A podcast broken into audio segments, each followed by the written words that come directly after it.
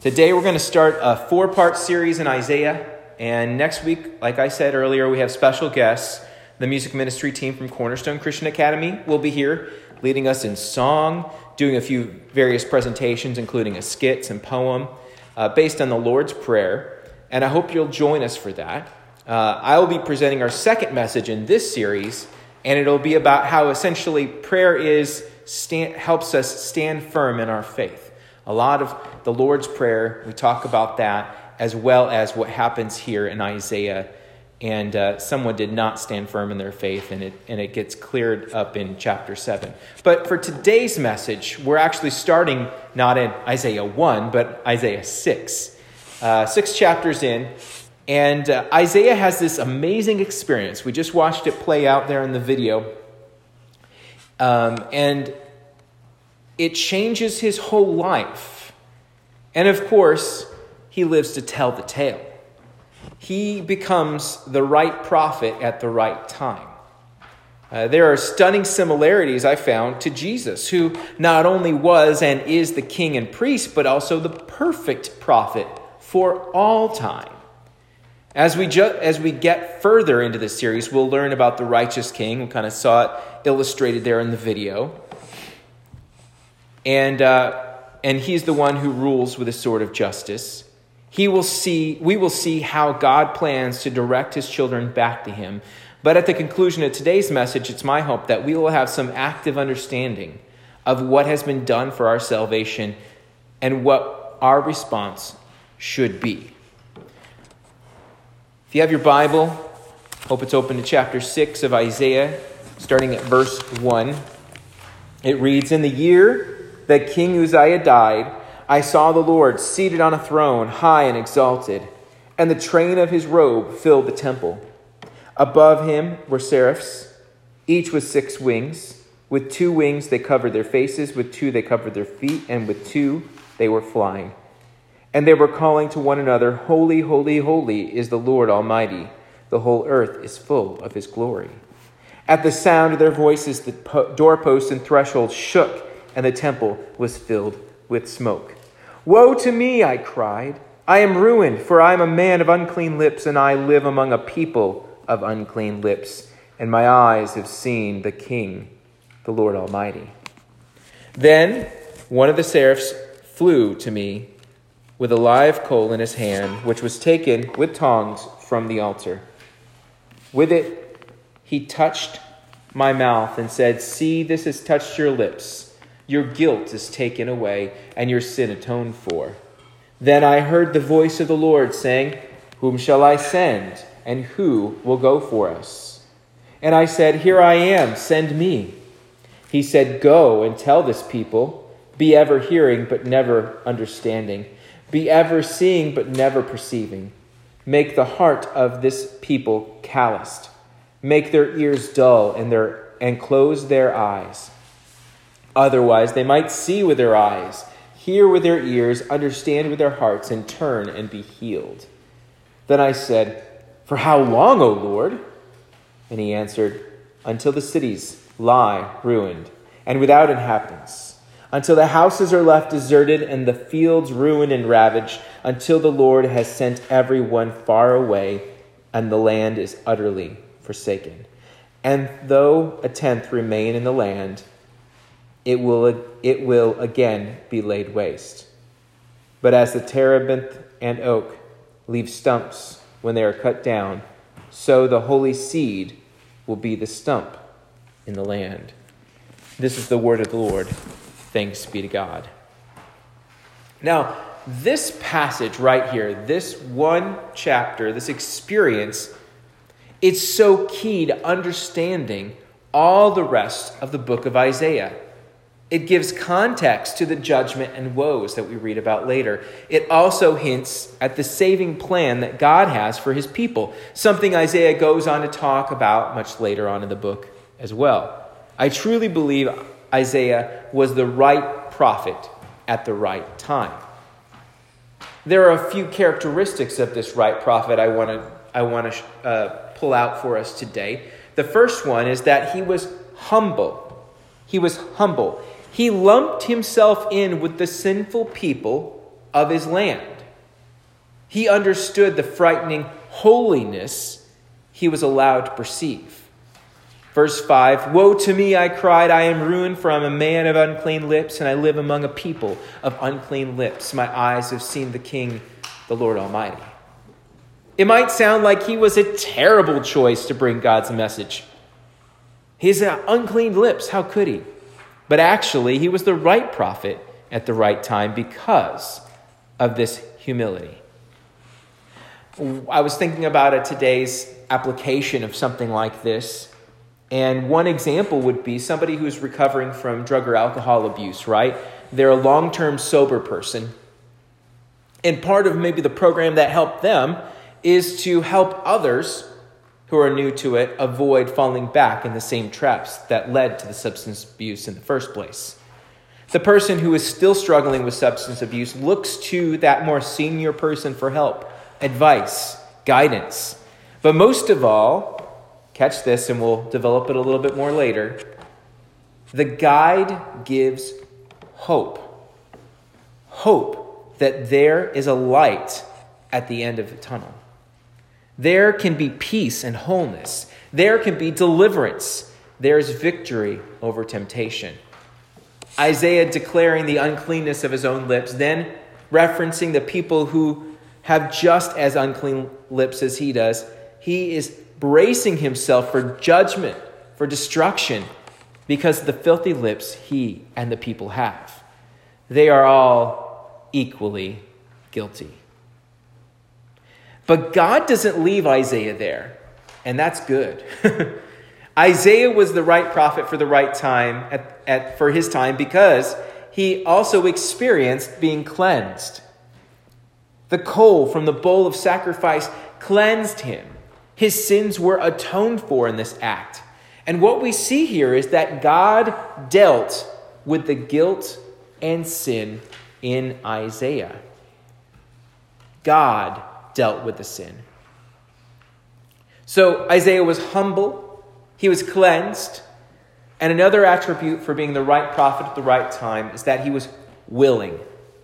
Willing. When the call came to bring the word of the Lord to the people, even words of judgment and affliction. Isaiah responded, Here I am I, send me.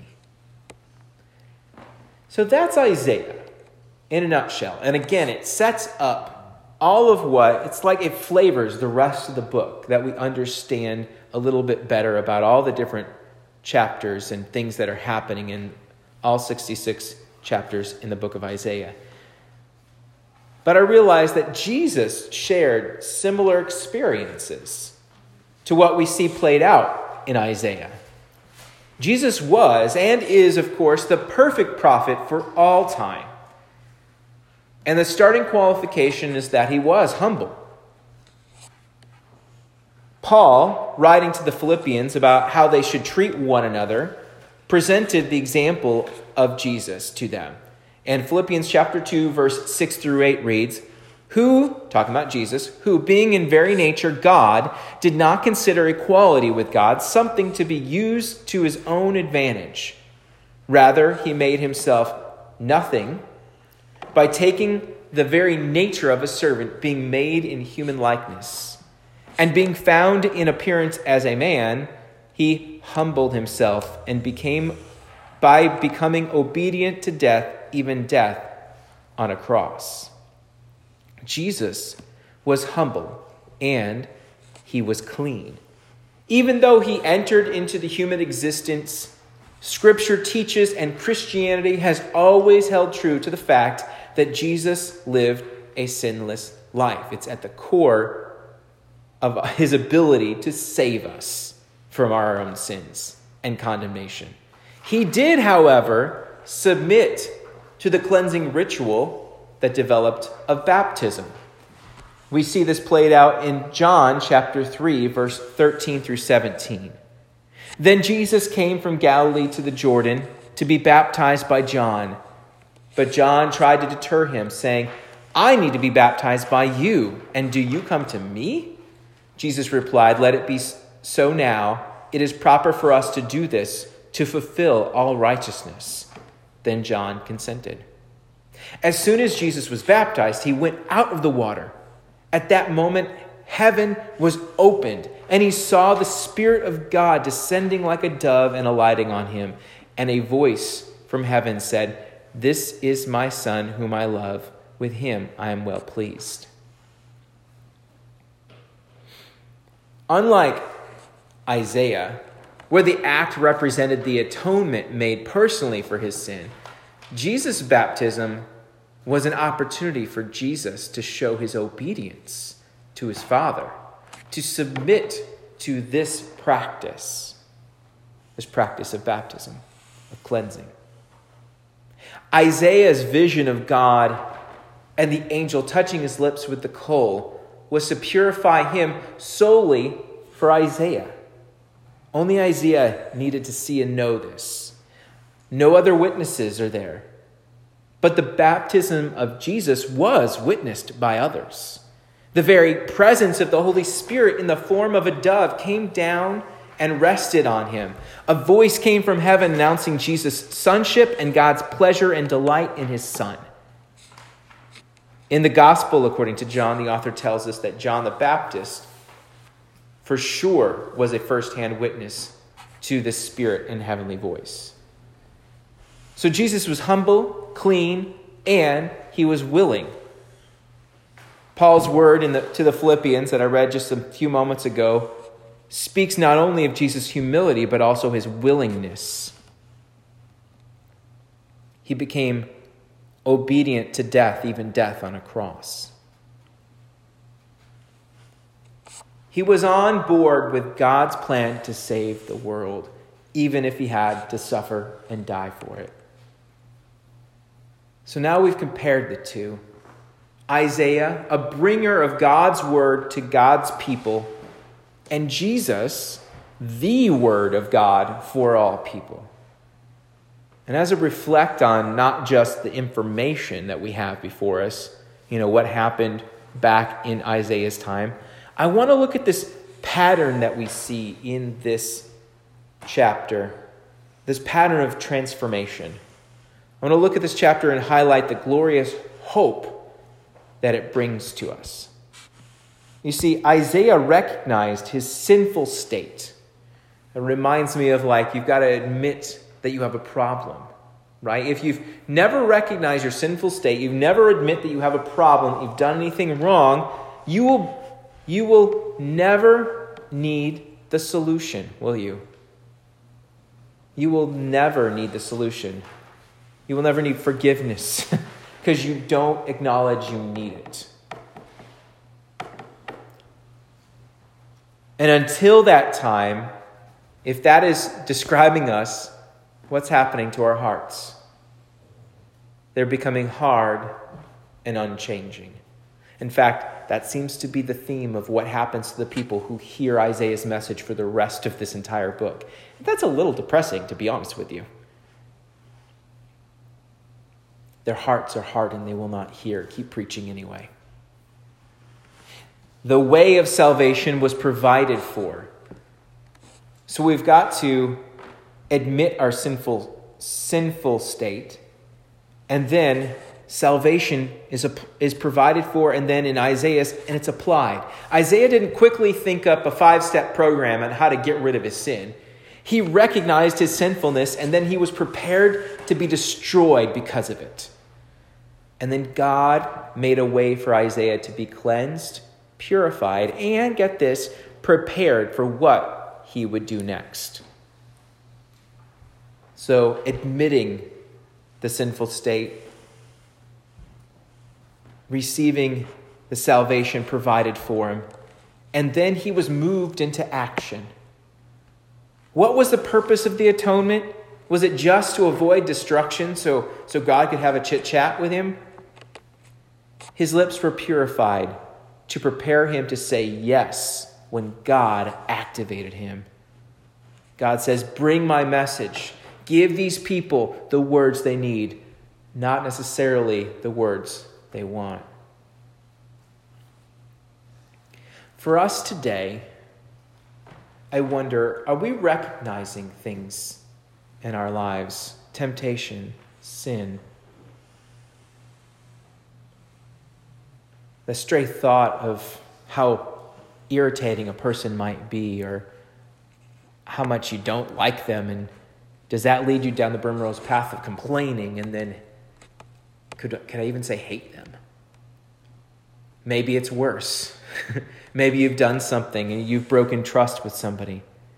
Are you recognizing that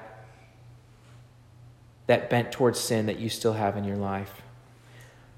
Or maybe are you trusting God to empower you to say no at each and every turn? At each and every turn, are you trusting and asking and relying upon God to help you say no? Are we asking for forgiveness and the forgiveness of others when the Holy Spirit convicts our hearts of sin? Are we trusting in that ultimate sacrifice to atone for our sins? Jesus' death on the cross, his spilt blood. Today, I want to conclude our service, our sermon today, by sharing in the Lord's Supper, the sacrament of the Lord's Supper today.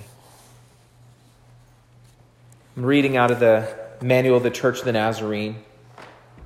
It says, The Lord Himself ordained this holy sacrament. He commanded His disciples to partake of the bread and wine emblems of his broken body and shed blood. This is his table. The feast is for his disciples. Let all those who have, with true repentance, forsaken their sins and have believed in Christ unto salvation, draw near and take these emblems, and by faith partake of the life of Jesus Christ, to your soul's comfort and joy.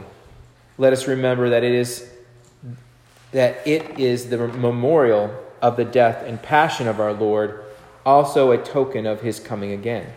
Let us not forget that we are one at one table with the Lord.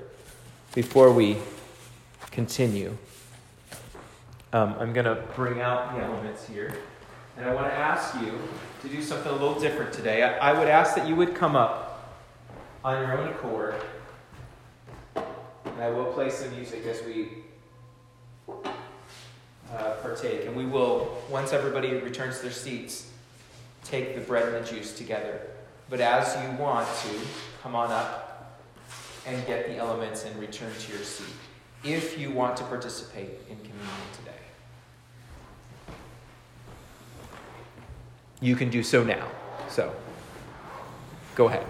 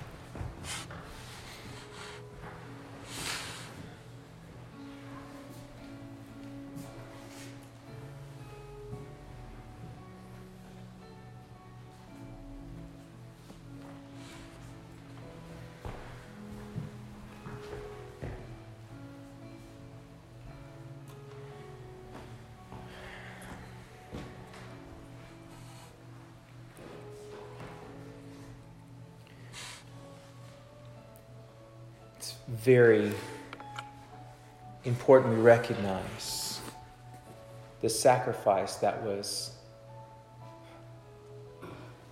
poured out for us. Your sin, my sin, the sins of the whole world on a cross. That our Savior, the Son of God, was beaten and broken and hung in disgrace to pay for your sin and for mine. And as we partake in these elements today, as I've talked to kids when we've done communion, I, I just want to remind you this isn't snack time. this is serious. With the lighthearted music apparently in the background, sorry about that. But the the amazing, amazing sacrifice that Jesus has done for us. Let us pray. Almighty God, our Heavenly Father, who of thy tender mercy gave his only Son, Jesus Christ, to suffer death upon the cross for our redemption, hear us. We humbly ask and come to you today. Grant that we receive these bread and juice according to your holy institution by Jesus, the Savior, your Son, in remembrance of his passion and death that we may be partakers and benefits of his atoning sacrifice. We are reminded that in the same night that our Lord was betrayed, he took the bread, and when he had given thanks, he broke it and gave it to his disciples, saying, This is my body. This is my body. That was given for you. Do this in remembrance of me. Likewise, after supper, he took the cup. And when he had given thanks, he gave it to them, saying, This is the cup of the new covenant in my blood, which is poured out for you. Do this whenever you drink it in remembrance of me. Holy Father, may we come before you in true humility and faith as we partake in this holy sacrament through Jesus Christ our Lord. The body of our Lord Jesus Christ, which was broken for you, preserve you blameless unto everlasting life. Take and eat this in remembrance that Christ died for you, and be thankful.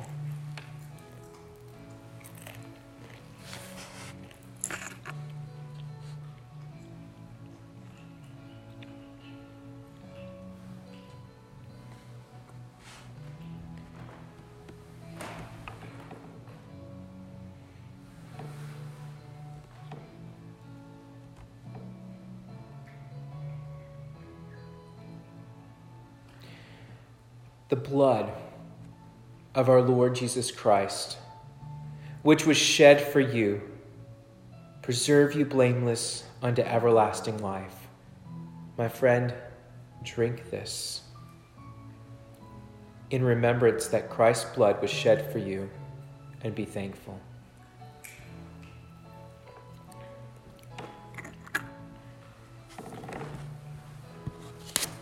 Jesus, we come to you today and say thank you. Thank you for providing a way. Thank you for your ultimate humility and the pattern that we see in Isaiah's life in this moment in time and throughout your life, Lord, and how you lived before us, Lord. We thank you for your sacrifice. It's not just something we can send a, a, a nice little thank you note and pass it off to you, God. We need to live a life of thankfulness to you. And so, Jesus, when we are confronted with temptation, we will trust in you to help us to say no. Holy Spirit, we are trusting in you to be empowering us, Lord. And as we connect closer and closer to you, and getting closer in your word and your people and your teaching, it transforms the way we see the world. We see it with eyes not with disgust, but with sorrow for the lost nature of those around us. And I pray that just as we are partaking today of these elements, we will see the lost as future found we will see those who are so far away from you, Jesus, with eyes of compassion and love and mercy. And we will, when you call upon us, we will go for you, Father. Even if hearts are hardened and become calloused instead of change and repent. We will still speak your name, Jesus, boldly, openly, not sheepishly. We will bring it before the world and say, Jesus loves you, and he died for you. And we celebrate that today because he died for us as well. Thank you, Jesus, for that message that you can give to us. Help us to not back away from the opportunities that you provide. Bless us this day. Give us a wonderful afternoon in your presence and a week as well. In your name we pray. Amen.